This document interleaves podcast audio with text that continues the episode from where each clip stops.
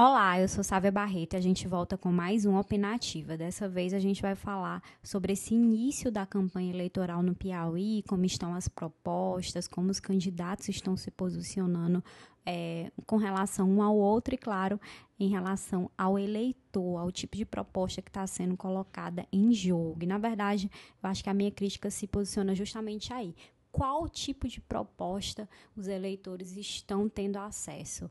Eu acho que os candidatos estão muito preocupados em fazer um contraponto ao governador Wellington Dias, do PT, que busca aí o seu quarto mandato como governador, é quem lidera nas pesquisas de intenção de voto, mas, por outro lado, eles não conseguem articular de uma maneira clara, de uma maneira eficiente, é, o que é que eles planejam para o Piauí nos próximos quatro anos, caso sejam eleitos. Não adianta só dizer, ah, a gente vai fazer o contrário do que o governador Wellington Dias está fazendo, porque isso claramente não vem dando resultado. Afinal, as pesquisas colocam Wellington Dias em primeiro lugar, mesmo que no virtual segundo turno. O fato de ter vários candidatos na oposição, de ter uma oposição fragmentada, naturalmente força a um segundo turno. Mas mesmo assim, não me parece ser a postura mais adequada só atacar e não propor. No debate que a gente viu, o primeiro debate que a gente viu na Rede Meio Norte, eu pude comprovar é, essa minha teoria realmente colocada em prática, porque os candidatos terminaram, e particularmente o Fábio Sérvio, um, o Walter Rebelo também, é, terminaram se posicionando de uma maneira muito agressiva em relação ao Wellington Dias. O Wellington Dias ele, ele tem uma simpatia natural, né, e também a expertise de estar no cargo de governador, de estar sobre esses holofotes há muito tempo e conseguiu vários direitos de resposta. E, e termina também antipatizando esses candidatos em relação ao eleitor, porque entra numa seara pessoal, né, entra numa questão familiar, e aí o Wellington Dias consegue é, se sobressair dos demais, porque se vitimiza. Então, assim, o que acontece? Esses candidatos da oposição terminam dando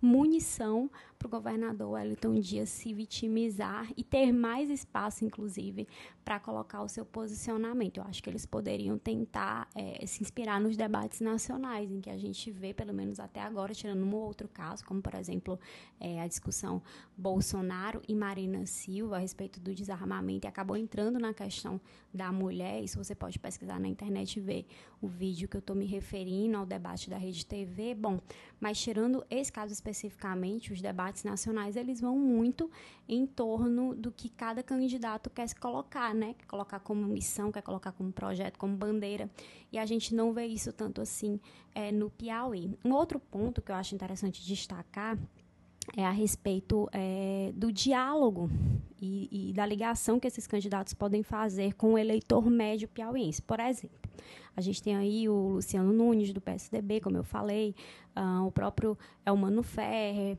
uh, doutor Pessoa, uh, Walter Rebelo, Fábio Serve, enfim, são muitos nomes é, se colocando como oposição e algumas das propostas é, me admira o, o, nível das propostas porque assim ah vamos enxugar o Estado vamos diminuir a máquina pública. Ok não que isso não seja importante mas eu não sei se essa é a maior prioridade do eleitor médio.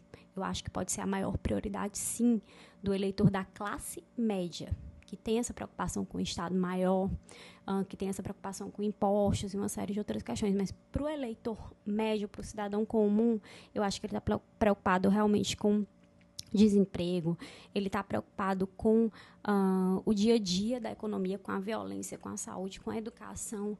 Então, me parece que os candidatos eles estão muito distantes da vontade das ruas, né? E a maioria tem até, inclusive, acesso a pesquisas é, qualitativas do que os eleitores é, priorizam nesse momento. Então, realmente, eu acho que é um erro de se colocar e de interpretar também esses dados, ou talvez de estar na rua dialogando e conversando. E no caso do governador Wellington Dias, também não me pareceu ter propostas consistentes, exceto a de é, continuar fazendo o que já vem fazendo. E pode ser que os eleitores se interessem por isso, ou não.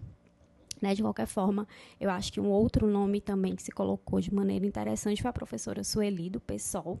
Ela realmente trouxe assuntos como feminicídio à pauta, a questão do saneamento, enfim, tópicos importantes, não se colocou de uma maneira caricata, como muitas vezes a gente vê é, os candidatos dos partidos é, minoritários, né, é, que terminam trazendo ali uma coisa meio folclórica, e a professora Sueli não. Ela veio aí com bastante qualidade nas suas propostas. Então, eu acho que fez um contraponto interessante e a gente vai seguir acompanhando. Você pode, claro, participar da opinativa, dar sua opinião, mandar sua mensagem através do SoundCloud. Você ouve no YouTube, você ouve no podcast da Apple na coluna 880 do portal 86 e, claro, na rádio CBN 97.5 FM.